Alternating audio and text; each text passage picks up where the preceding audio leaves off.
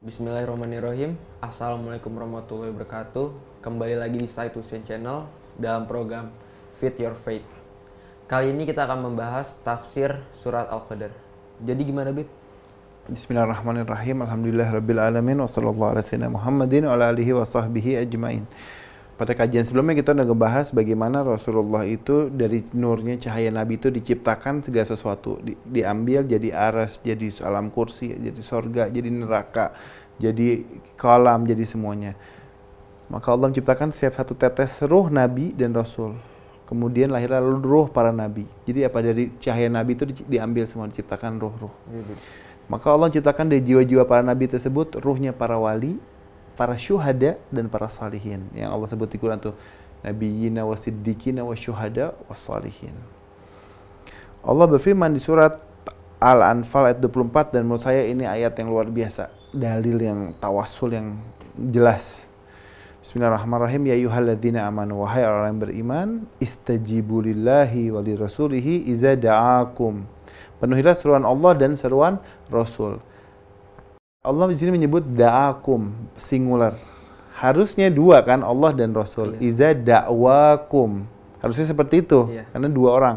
Tapi sini iza da'akum, berarti seruan Allah adalah seruan Rasul. Seruan Rasul adalah seruan Allah. Lima yuhyikum, yang memberi kalian kehidupan. Kalau dua, yuhyiakum. Berarti Allah memberikan kita kehidupan. Rasul memberikan kita kehidupan. Kita semua hidup dari Allah dan dari Rasul. Semuanya Rasul punya peran penting. Karena apa? Allah menciptakan awal pertama nur. Nur Rasulullah, dan dari nur itu sendiri diciptakan segala kebaikan. Dalam kitab Tuhfatul Makiah oleh Ibn Arabi, juz 1 halaman 183, terbitan Darul Kutub Al Ilmiyah, cetakan kedua tahun 2006. Ibn Arabi berkata, tidak ada yang lebih dekat kepadanya, kepada Allah dalam hal penerimaan di alam zar atau di alam ruh kecuali hakikat Muhammad Nabi sallallahu alaihi wasallam yang dinamai dengan akal. Maka jadilah dia. Sama kali itu sebenarnya apa? Ada kolam, ada air. Itu semua identik sama dengan Rasul. Akal juga Allah ciptakan pertama, dan dia adalah Nabi Muhammad. Jadilah Rasul penghulu seluruh alam, dan yang pertama muncul dalam wujud, di mana wujudnya berasal dari cahaya ilahi. Dan di alam zar atau roh diciptakan zatnya, dan dari zatnya, dan zatnya alam dari manifestasinya. Alam ini zatnya dari siapa? Dari manifestasi Rasulullah. Maka kita mau ngebayar jasa Nabi itu nggak akan pernah selesai. Ketika di alam roh, alam semesta diciptakan untuk karena Rasul. Kedua, orang masuk surga nanti karena syafaatnya. Dan tidak ada yang membutuhkan dari zaman Nabi Adam sampai hari kiamat kecuali syafaat Muhammad Rasulullah sallallahu alaihi wasallam. Dalam kitab Ruhul Ma'ani oleh Al-Alusi, juz 9 halaman 183, terbitan Darul Fikir, Al-Alusi ulama Syafi'i berkata, ketika maqam, kedudukan wasilah perantara. Dengan makna ini khusus untuk nabi kita sallallahu alaihi, bahkan beliau adalah wasilah seluruh yang ada. Dalam semesta ini wasilah perantaranya hanya beliau nabi. Dan penghubung antara mereka dengan Allah dalam cucuran wujud karunia-Nya. Allah menurunkan rahmat tanpa melewati Rasul, bisa nggak? Nggak. Bisa. Wa ma arsalnaka rahmatan lil alamin. Bisa. Kami tidak mengutus engkau, wahai Nabi, kecuali menjadi rahmat. Bukan sebagai pembawa rahmat, tapi menjadi wujud rahmat.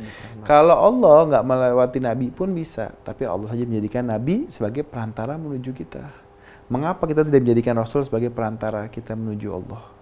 Makanya kata Alusi sini, penghubung antara mereka makhluk dengan Allah dalam cucuran wujud karunia-Nya. Wujud karunia Allah apa? Muhammad sallallahu alaihi. Demikian pula seluruh yang dianugerahi atas mereka, dan paling utamanya makhluk dengan perantara beliau adalah para nabi.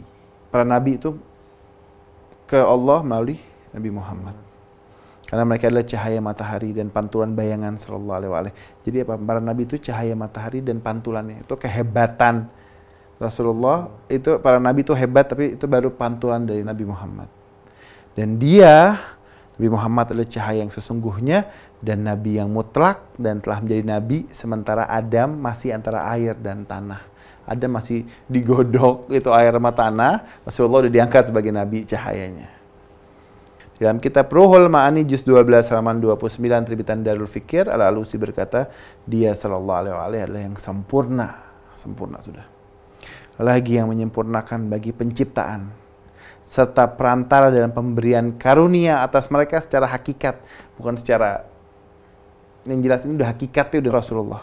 Dan semua para nabi yang telah mendahulunya dari sisi zaman dan yang terakhir dari para kutub, para wali sebagai wakilnya dan meminta bantuan kepadanya. Dari Nabi Adam sampai Nabi Isa, dari pengganti Nabi sampai nanti Imam Mahdi, semua meminta bantuan kepada Rasulullah.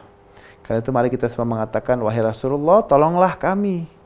Karena beliau adalah wasilah perantara segenap makhluk Allah dan beliau adalah sebab pertama penciptaan makhluk. Kita boleh, wahai Rasulullah tolonglah kami, karena ini Nabi, ini kekasih Tuhan dan tidak pernah mati Rasul itu.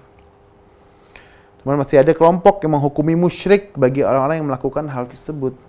Sementara mereka tidak menoleh rujukan kitab dari ulama-ulama kita ahlu sunnah yang memuat tentang dibolehkannya istighasah. Dalam kitab Syu'abul Iman karya Al-Bayhaqi jilid 6 halaman 128 diriwayatkan dari Ibnu Abbas yang berkata, sesungguhnya Allah memiliki para malaikat di bumi. Selain mengawasi mereka, menulis apa yang jatuh dari daun pohon. Maka jika seseorang dari kalian membutuhkan pertolongan di bumi, yang mana tidak mampu menolong dirinya, maka berteriaklah, wahai hamba Allah, tolonglah kami. Semoga Allah merahmati kalian. Kita lagi susah nih, kita bisa memanggil malaikat. Wahai hamba Allah, tolonglah kami, semoga Allah merahmati kalian. Ini malaikat bisa nolong, apalagi Rasulullah udah jelas sebagai hakikat mutlak gambaran Tuhan, pancaran Allah. Dalam kitab Majmu'uz Zawahid karya Ibn Hajar Al-Haythami Asy-Syafi'i jilid 10 halaman 188 riwayat yang sama, Al-Haythami berkata Al-Bazar telah meriwayatkannya dan para perawinya semua terpercaya. Tadi kan dalam kitab Al-Alusi ini Ibn Hajar meriwayatkan dan Al-Bazar juga meriwayatkan. Dalam kitab Mawahibul Dunia karya Al-Qastalani yang dikomentari atau ditahqiq oleh Ahmad Saleh Asyami jilid 1 halaman 11 terbitan Al-Maktabul Islam cetakan kedua tahun 2004, muhakkik pengedit atau pengomentar berkata Al-Hafiz Syihabuddin Abul Abbas Ahmad bin Abi Bakar bin Abdul Malik bin Ahmad Al-Qastalani Al-Misri bermazhab Syafi'i, dia adalah seorang imam dan hujjah. Pada jilid 4 halaman 595 Al-Qastalani berkata, dahulu aku ditimpa suatu penyakit yang para tabib tidak sanggup menyembuhkannya. Aku pun merasakan penyakit tersebut bertahun-tahun, maka aku meminta pertolongan kepada Rasulullah. Pada malam ke-28 bulan Jumadil Awal tahun 893 Hijriah di Mekah, setelah itu aku diberi kesembuhan tanpa adanya cobaan apapun. Diminta tolong tawasul ke Nabi, Allah mengabulkan dengan kemuliaan Rasul. Di bawah secari kertas yang bertuliskan ini adalah obat untuk Ahmad bin Al-Qastalani dari sosok yang mulia. Lalu aku pun terbangun dari tidur dan demi Allah aku tidak lagi merasakan penyakitku dan mendapatkan kesembuhan dengan keberkahan Nabi sallallahu alaihi wasallam. Dari ngimpi aja bisa dapat orang sembuh, apalagi secara nyata. Saya pikir sampai sini dulu kajian kita. Alhamdulillah, terima kasih Habib atas penjelasannya. Dan teman-teman, terima kasih atas perhatiannya. Jangan lupa di like, share, dan subscribe. Jika ada pertanyaan, boleh diisi di kolom di bawah. Assalamualaikum warahmatullahi wabarakatuh.